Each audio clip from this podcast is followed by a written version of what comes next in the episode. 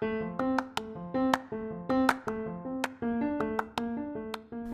みのミッドナイトシネマトーク第41回目です。話題の映画や海外ドラマの感想を深夜に一人でダラダラと語っていく番組となっております。はい、えー、本日は5月31日水曜日の、えー、日中に、えー、収録をしている状況です。がいかがお過ごしでしょうか。えー、っとですねまあ本日はですねついに最終話を迎えました、えー、HBO のドラマ「サクセッション」最終話を終えての感想について話をしていきたいと思います。えー、まあ、月曜日に29日月曜日に、まあ、日米同時配信ということで、えー、まあ、終わりまして、えー、まあそうですねちょっと抜け殻状態ということであの一昨日かな一昨日の夜からまあずっとちょっとそんな感じでです。でちょっとまあ冷静さも取り戻してきたので、まあ、ポッドキャストちょっと一応ですね、まあ、これも先に言っておくと、まあ、もちろん内容にも触れますし、まあ、これは本当にこう自分のためにえー、前回もそうだったんですけど、えー、撮ろうかなっていうところですので、まあ、ちょっと有益な話というよりは、えー、まあこういう感情同じような気持ちを持っていれば、まあ、それを共有できたらいいなとも思いますけれども、まあ、この最終話でいろんなまあ、人によって多分なんかこう捉え方も違うかなとかも思ったりとかなんかアメリカの、えー、なんか本国の反応みたいなのをちょっとちらちら見てたんですけどこの1日2日、まあ、結構その最終的な着地どころ、まあ、特にトムとシブの関係性なんですけどちょっと先に言うとに関しては結構、まあ、特にシブについては割と結構二極化してるところもですねなんか面白いなと思ったりとかして、まあ、そう自分はどう思ったかとかっていうとこも含めて、まあ、今日はちょっとまあ本当に感想ですね話していきたいと思いますので、えー、よろしくお願いいたします。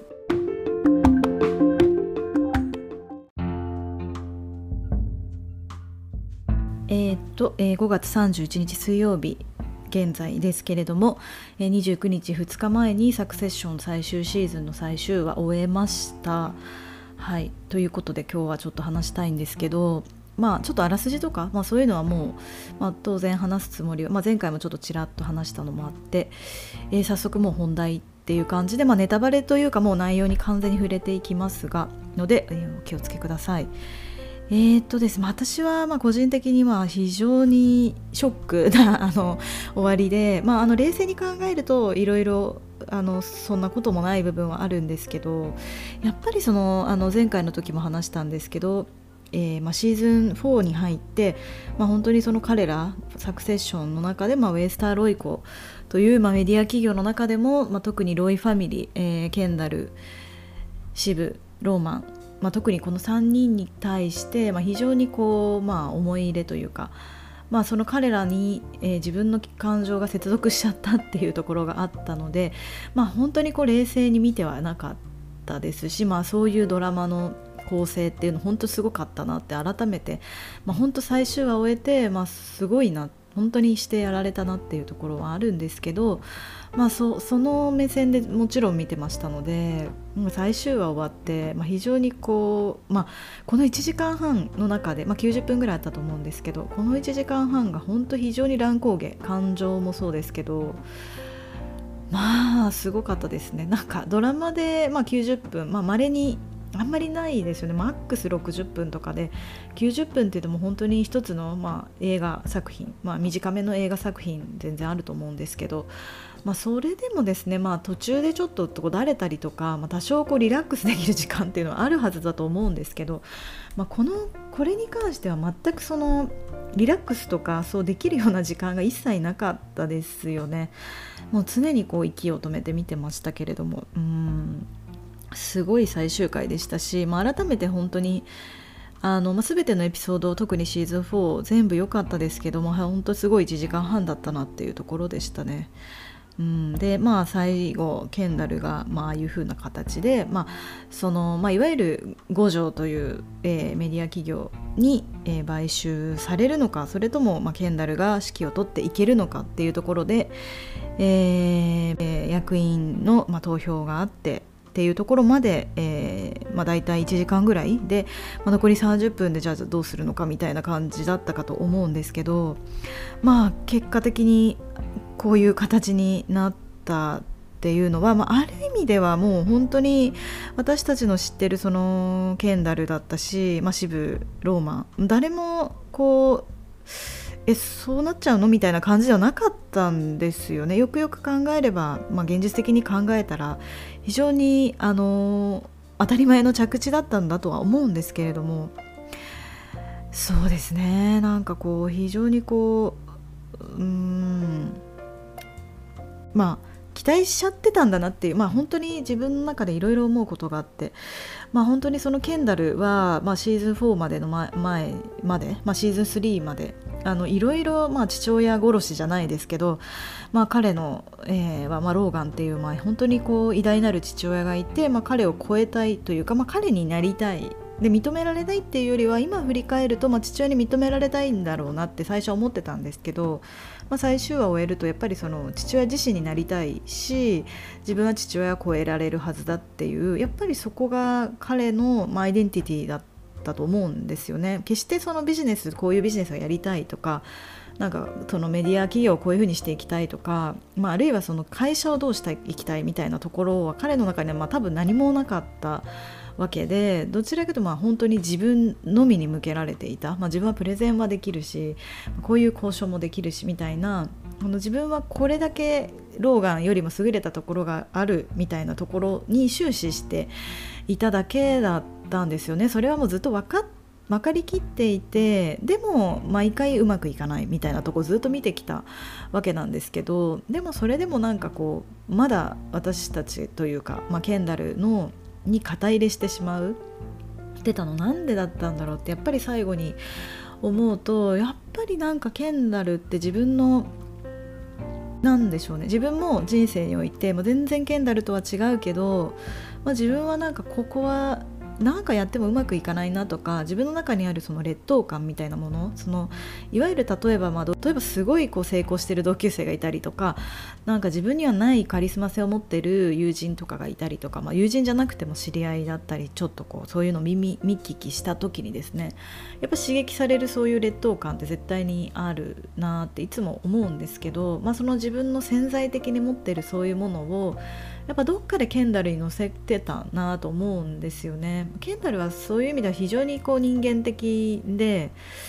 やっぱそのすごいもがいていたわけなんですよね人生を非常にこううまくいかない、まあ、父親を超えられないっていうところをずっとやってたんだけれどもでそこにずっと執着していたで自分は割ともう30代超えてから、まあ、そういう執着ってもうだいぶなくなってってはきたなとは思うんですけどでもどっかで本当はうまくやれる道がどこかにあるんじゃないかとかなんかそういうものをも考えていたりするんですよね。でまあケンダルはなんかそこをもう自分のそういう部分の存在をまあだったんだなっていうのを非常に思ってまあ、だからこそ非常に今回のま結末っていうのはなんかやっぱりすごいショックでしたし、まあ、やっぱりダメだったんだなみたいなところをですね非常に感じちゃいましたねちょっとうまく言えないんですけど、まあ、そういうちょっとなんか自分の中で人生に期待していることっていうのをある意味でケンダルに載せてたのかなとかっていうふうにですね思いました。うんでまあ同時にもしですねこれをシーズン3のトーンでずっと見ていたらどうだったかなと思うとやっぱりその、まあ、この結末は別にそのショックっていうよりは、まあ、そうそうだよねそうなっちゃうよねみたいな感じで受け入れられてたと思うんですけどでまあそれっていわゆるその自分たちがいわゆる普段もう本当にメディアを通して、まあ、こういう話ってまあしょっちゅう聞くことだと思うんですよね。まあ、ほ例えばその歴史的な家族経営の、えー、まあ、例えばもう世界的企業がまあ、買収なり何々があって、まあ、トップがずっとその家族系だったところから、まあ、全く違う、えーまあ、人が指揮を取っていくだとかえー、まあそのどこかの傘下に入ったことによって、まあ、そのファミリー系っていうのは全員まあ解雇というか、まあ、子さんの人たちっていうところは新しい傘下に入ったら全員ちょっともういなくなるみたいな、まあ、それって本当によくあることだなと思うんですよね。でそれを実際私もあのそういう経験あの M&A があって自分の会社が M&A があって、えー、まあ本当に今まで中心的にいた人役員だったりとかえまあ、そういうむしろ自分も含めた子さん子さんみたいな人たちっていうのが全員まあやっぱり入れらいられなくなるみたいな、えー、でそっちの方がまあうまくいく当たり前だとは思うんですけど、まあ、そういう、えー、ところっていうのは、まあ、しょっちゅうリアルで見聞きしてることだし別に今回の結末トムがまあ CEO になったわけ CEO になったわけなんですけれども。まあ非常にあるありえる話だったなと思うんですけどでなのでそういう目で見てなかったんだなっていうところにやっぱり最後ハッとさせられるところがあって、まあ、このドラマの作り、まあ、その実際にこう自分たちがメディアを通して見ればそうやって冷めた目で見れることもですねまあ、一人のどどうあがいても、まあ、ローガンローガンロイにしろですね、まあまあ、今回のこの3兄弟っていうのは一人の人間なわけで。で彼らの中にも当然のことながらまあ人生っていうものがあって。でじゃあ社会的責任があるかって言ったらじゃあ本当にそうなのかっていうところだと思うんですよね。彼らも本当に誰かの子供一人のまあ小さい子供だったわけで。で彼らなりの葛藤だったりとか、まあ、選択っていうのがあるわけでそれがまあ自分たちにこう感情を乗せられた時にこういう結末をどう思うかっていうところはなんか非常に虚無的だなと私は思ったんですよね。うんで、まあ、そのこの虚無感っていうのは非常に身に覚えのある虚無感だし、まあ、どっかこういう、えーまあ、もちろんその3兄弟に対して非常にこう全肯定するわけじゃないんですけど、まあ、やっぱりこう資本がものを言う社会だし企業人の中でうまくやれる人っていうのがどういう人なのかみたいなところもそうだし決してその創業した人が偉い今世の中ではないっていうか、まあ、それはそのアメリカ的資本主義みたいなところの、まあ、良いところでもあるし、まあ、こういうなんか悲劇的なところでもあるなみたいなもう本当にいろんなことを考えちゃいましたね。うん。まあそういう意味ではなんか本当に権威みたいなものっていうのは、まあ、やっぱりどの時代においても長く続くっていう、まあ、どこかに終わりがあるんだよなっていうのも非常に感じましたし、まあ、その終わってしまったことに対してじゃあ次にまた新しい希望があるのかって言ったら、まあ、そうは感じられないこ辛さ。でもそれが現実なんだよなっていう。なんかこれはきっと本当どこにでも起きている。小さいところから大きいところまでどこにでもあるなんかある種のこの企業っていうところの姿だだよなみたいなことをですね非常に感じました。うん。私もあのその自分がたまたまですけれども以前にいた会社で、まあ、本当に自分はそのウェスター・ロイコ側のやっぱり人間で規模はもっともちろんそんな大きい規模じゃないですけど、まあ、ウェスター側の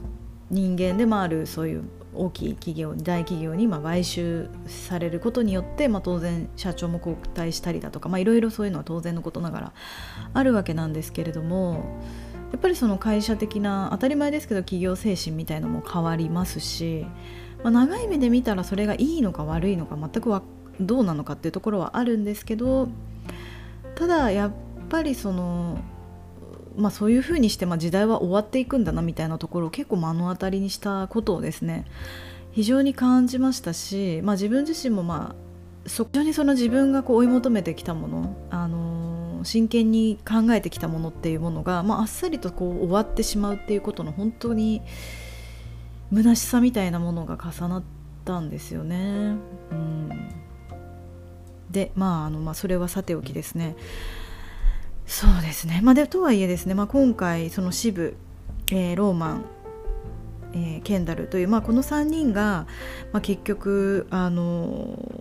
まあ、非常にキーになっていて、まあ、最終的にはその支部の選択、まあ、支部は、え、ケンダル側に、えー、つくのかどうなのかみたいなところが、まあ、一番の鍵になっていった展開だったと思うんですよね。でまあそこのまあ、そこまでの,、まあ、あの展開の仕方も本当すごかったなとは思うんですけど、まあ、その支部はですね、まあ、その瞬間はすごい自分もなんでって、まあ、支部に対して思ってた部分はあったんですけれどもあのそうですね。あったんですけど自分は前回の時も話したんですが、まあ、非常に支部の気持ちが一番わかるのかなとは思ってましてでまあまあ、渋はその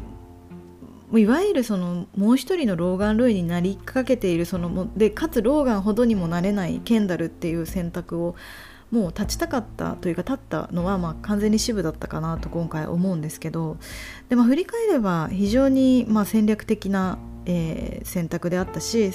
彼女本人にとって最適解ではなかったと思うんですけど、まあ、彼女は CEO に本当はなりたかったなるつもりだったところを、えー、まあ結局的には裏切られたりとか、まあ、皮肉にも自分の夫がそれをなるっていうことを自分が決めたっていう本当に皮肉的な結末で。えー、非常にそれも非常につらかったんですけど、まあ、ある意味で最も傷の少ない結末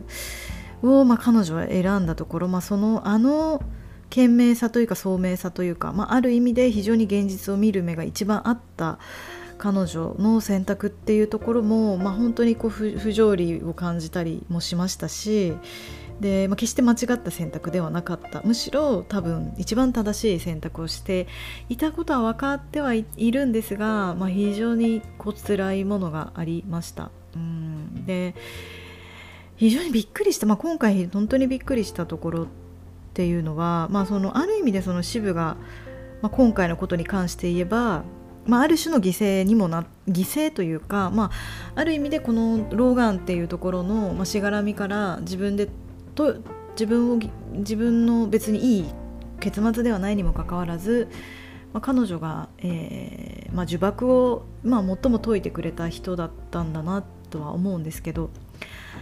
ただですねちょっと自分もまだ整理しきれてないんですけど、まあ、その前に、えー、母親であるキャロラインのところに、まあ、3兄弟カリブ海に行って、まあ、そこでいろいろあって今回っていうところだったと思うんですけど、まあ、そのカリブ海に行った時に最後に母あの、まあ、母親は非常にこうネグレクト的な母親で、まあ、本当にこうなんでそんなこと言うんだろうっていうようなことを息子や娘にまあ声かけするみたいな、まあ、ちょっと本当に。まあ、親としてどうなのみたいなところがある人格ではあるんですけど、まあ、今回、えー、まあ彼らの、まあ、母親とのやり取りを見てた時に、まあ、それでも母親なんだなっていうのをまず一つ思ったんですよね。彼らにとっては、まあ、彼女が母親で、まあ、それは以外はない存在なんだなっていうところもですね、まあ、最後に見せてたところもなんか非常に思わされるところがありましたしただですね、まあ、最後えそんなことキャロライン言うんだって思ったのはですね、まあ、支部が妊娠しているということで、えー、まあそれまでの声かけっていうのもあなたはそのね、妊娠したっていうのが分かったらほんえ本当に大丈夫なのみたいな子供を産むの大変だよみたいななんでそんなこと言うのっていう、まあ、ひどい声かけが以前はあったんですけど、まあ、今回は見送る際に、あのーまあ大丈夫あなたは母親になれるからみたいなことを言ったんですよね。だそんなこと言うんだってちょっとそこはびっくりしたんですけどでもまあある意味でそれがまあ母親の言葉っていうのは自分自身のへの自分自身の最後呪いというか、まあ、彼女はやっぱどこまでも母親に愛されたいっっていうとこ絶対にあったと思うし母親の言葉っていうのやっぱり信じてたしどこか自分は母親に母親と同じなんじゃないかって絶対思ってたと思うんですよね。でなんかそれって非常にわかるなと思っていてなんか自分も親のこういうとこは嫌いだって思ってるのにそれがすごい自分が似てたりすることって非常にあると思うんですけどで、まあ、今回彼女は、まあ、自分がその CEO になることもちろんないし、まあ、ケンダルに就くこともないことによって、まあ、自分の夫が CEO になり、まあ、自分は、まあ、何も得てないわけですよね。でもまあそれでもいいっていうことで、まあ、今回、まあ、そういう選択をした時に、まあ、自分はその CEO の妻であるっていう立場を取ったわけですし、まあ、ある種その後継者を子供を産むっていう、まあ、母親の立場っていうところを選んだっていう意味では、まあ、非常にそのキャロラインの選んだ道っていうのと全然変わらないことを彼女は選ん選んだというか選もうそれそうそれを受け入れたのかなみたいな風にも思ってですね非常になんか複雑な気持ちになってます。うんまあ、でもこれをですねとはいえ、まあ、支部はまあ虎視眈々と別にトムが一生 CEO なわけじゃないと思いますしむしろまあ最初の方にも支部も言ってましたしマットソンあの今回五条のマットソンもまあ、そういうつもりだと思うんですけど、まあ、別に替えが利く存在で一番都合のいい男っていうところでの、まあ、トムが、まあ、今回 CEO になったっていうところで言えば、まあ、今はそうですけど、まあ、いつ替えが来るかもわからないし、えー、まあ、そんなことはもうしょっちゅうこういう会社ではあることだと思うので、まあ、ずっとそのポジションでいられるわけじゃないと思うんですよね。まあ、時代の、ま、非常に流動的な立場だと思いますし。でまあそういう中ではですね、まあ、今後彼女っていうのが今後本当にどうなっていくのかっていうのはま見せてはない見られ見せられてはないですけど、まあ、そういう希望もある意味では一番残っているのかなとも思ってたりもしてます。うん、とかですね、まあ、非常に今回本当に考えちゃいましたね。そこの特に支部と A のところ。うん。まあ、でもですね、まあ、今回、まあ、とはいえ非常にショックもありましたしあれだったんですけど、まあ、でも彼らはいろいろ当然失ったとは思うんですけど、まあ、お金はというか何も損はしてないんですよね。別に何かこう失ってもないですし、まあ、むしろもう一生使い切れないほどのその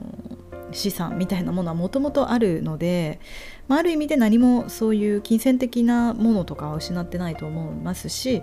まあどういうふうにでもですね、まあ、セカンドチャンスっていうのはま全然あるとは思うんですけどとはいえ、まあ、人生においてこの経験っていうのは多分本当に取り返しのつかない、まあ、特にケンダルにとっては多分一生を決める、まあ、選択であったでしょうし、まあ、彼らにとってその資本っていうのは別に取るに足らないものだったと思うんですよね。うんまあ、多くのまあ、本当一般的な人にとっては、まあ、お金であったり、まあ、名誉であったり地位であったりとか、まあ、そういうものが欲しくて、まあ、そういう奔走させられたりすることが、まあ、一番多いと思うんですけど、まあ、彼らにとっては、まあ、そこっていうのはある種はもう最初から用意されていたものだったわけなのでもっと別のものが欲しかったのかなっていうのは3兄弟に対して、まあ、それぞれにあったんだろうと思うんですよね。まあ、支部で言えばやっぱりそのローガンっていう、まあ、いわゆる本当に家父長制の、まあ、ミソジニストみたいなところっていうのがずっと呪縛的にあったので、まあ、それを本当に終わらせたかったっていうのはあったでしょうし、まあ、ローマンも自分の人生っていうのを、まあ、生きられてなかった本当にずっと同型だったと思うんですよね。でまあ、それがまあ最終シーズンで唯一、まあ、ローマに関しては非常に解放されただと思いますし彼らっていうのはその自分の人生っていうのを一番手につかみたかった自分自身で生きていくっていうのをつかみたかったのかなとも思いますしケンダルだけは多分ずっとそのローガンっていうものになりたかったし父親を超えたいっていうところが、まあ、一番強かったのはやっぱりローガンあえロ、えー、とケンダルだったんだなっていうのが、まあ、やっぱり最終話見て思いましたしうんまあなんかそういうところはですねやっぱり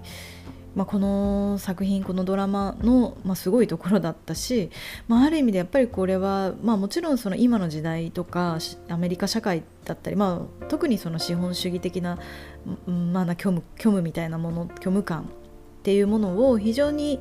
えー、まあ反映していたドラマではあったと思うんですけどやっぱりそれでもこの人そこの社会に翻弄される人社会だったりとか家族とか自分の生まれとか、まあ、血縁とかですねそういうものに結局は誰もが翻弄されるっていうところだっていうのはですね、まあ、非常に普遍的な、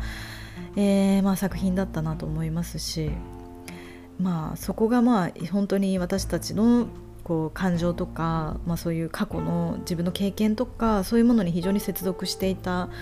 えー、ドラマということで、まあ、本当にすごかったなっていうところでしたね。うん。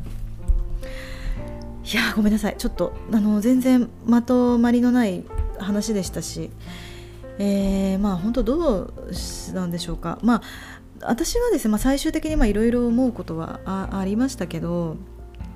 まあやっぱり全然ちょっと、まあのかなりずれたこと言っちゃうかもしれないんですけどまあその、まあ、ケンダルに最初にですねどうしてこんな気持ち的に肩入れしてたんだろうみたいなことで、まあ、自分のその性質的に才能的にこう絶対無理だろうって思っていたそのことっていうのに、まあ、自分が期待して重ねていたっていうふうに申し上げて、まあ、それが自分が潜在的に感じてる劣等感みたいなものがやっぱケンダルだったんだなっていう、まあ、そこにやっぱ期待を乗せてた希望を感じてたからっていうのもありますし、まあ、本当に滑稽なまでの期待みたいなところをですねやっぱりあったしでもなんかそういう風ななんかこう、まあ、見苦しくも愚かしくもそういう姿人間のそういう姿っていうのは物語になるんだなっていうのを、まあ、強く思いましたし、まあ、トムだったり、えー、とグレッグだったりとかをじゃあずっと見てたいかって言ったら絶対見たくないと思うんですね物語であんなうまくやる人たちって全然面白くないし主人公ではないと思うんですよね。あの2人は好きで私はまあグレッグはちょっと本当に好きじゃないんですけどトムはまあ好きなので、まあ、それはいいんですけどでもやっぱその人間の滑稽さとか愚かしさとか、まあ、本当にこう諦めの悪いそういう人間の姿っていうのはやっぱり、まあ、結局そういうものになんかを見たいんだなとは思うんですよね。で自分もそういうところっていうのがなんか人生におけるやっぱりなんか大事なものだったりもするよなっていうところで、まあ、そういう何ですかね、まあ、人として生まれて感情を持って生まれた人間としてまあ失いたくない部分っていうのはすごい見せられたなとは思います。たとえその時代から取り残されたとしても、まあ、そういう部分っていうのは、うん、なんか持った方の持った側の人間でいたいなっていうのはバカバカしくも思ったりはしましたし、まあ、あとはやっぱこの親の世代とかと比べた時にやっぱりその私たちの世代特にまあ私もケンダルローマンシブと、まあ、ほぼほぼ多分同世代的なところだと思うんですけど、まあ、幼少期の時から確実に経済的にもその社会の何て言うんですかもう恵ま,、まあ、恵まれて経済的にも絶対に恵まれていたはずですし、まあ、世の中もその自分の両親と比べれば、まあ、非常に豊かになった、えー、まあ、選択肢人生の選択肢も多くてっていう時代に生まれているはずでまあそうでもっとこううまくやれるチャンスっていうのは親の世代の時よりもたくさん用意されていたはずなのに、まあ、それでもなぜか親よりもうまくいってないような気がするとかなんかそういう世代に対する上の世代に対するまちょっと情景憧れみたいなものとかまあ親を超えたいみたいなのってやっぱどっか誰でもあるのかなと思ってはいて。まあ、そういう気持ちにも結構自分は結構重なりましたね。まあ、私はあの前の会話でも言ったんですけど割とその老眼的な父親のもとに育ったま娘っていうのもあるので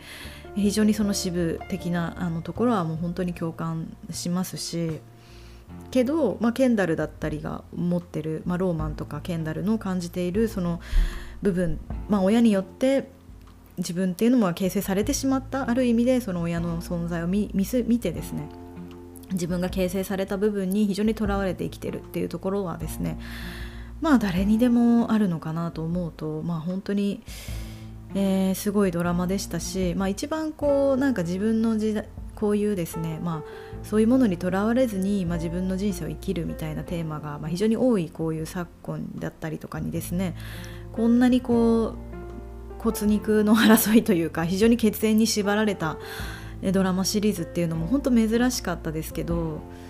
楽しかったもう本当面白かったなっていう本当そう思ってます。うんもう脚本も本当にすごかったですし、まあ、何よりもやっぱ映画的なシーンっていうのは、今回の最終話カリブ海のシーンみたいなのを入れてくれてるところも含めてですね本当に絵的にも良かったしまあ本当楽しかったですね面白いドラマを見たなっていう本当最後はそういう満足感で終わってます。うん。っていう感じですね。ちょっとごめんなさい。本当にダラダラと話してしまいましてもう本当えはい。ということで、えー、今日はちょっとかなり感情的になってしまいましたけれどもということで、えー、本日もお聴きくださいましてありがとうございます。ちょっとしばらくですねちょっとドラマ映画まあでもちょっと見たいものはいっぱいありますのでまたあのー、何かいい作品見ましたら、えー、語っていきたいと思っております。それではまた、えー、お会いしましょう。ありがとうございます。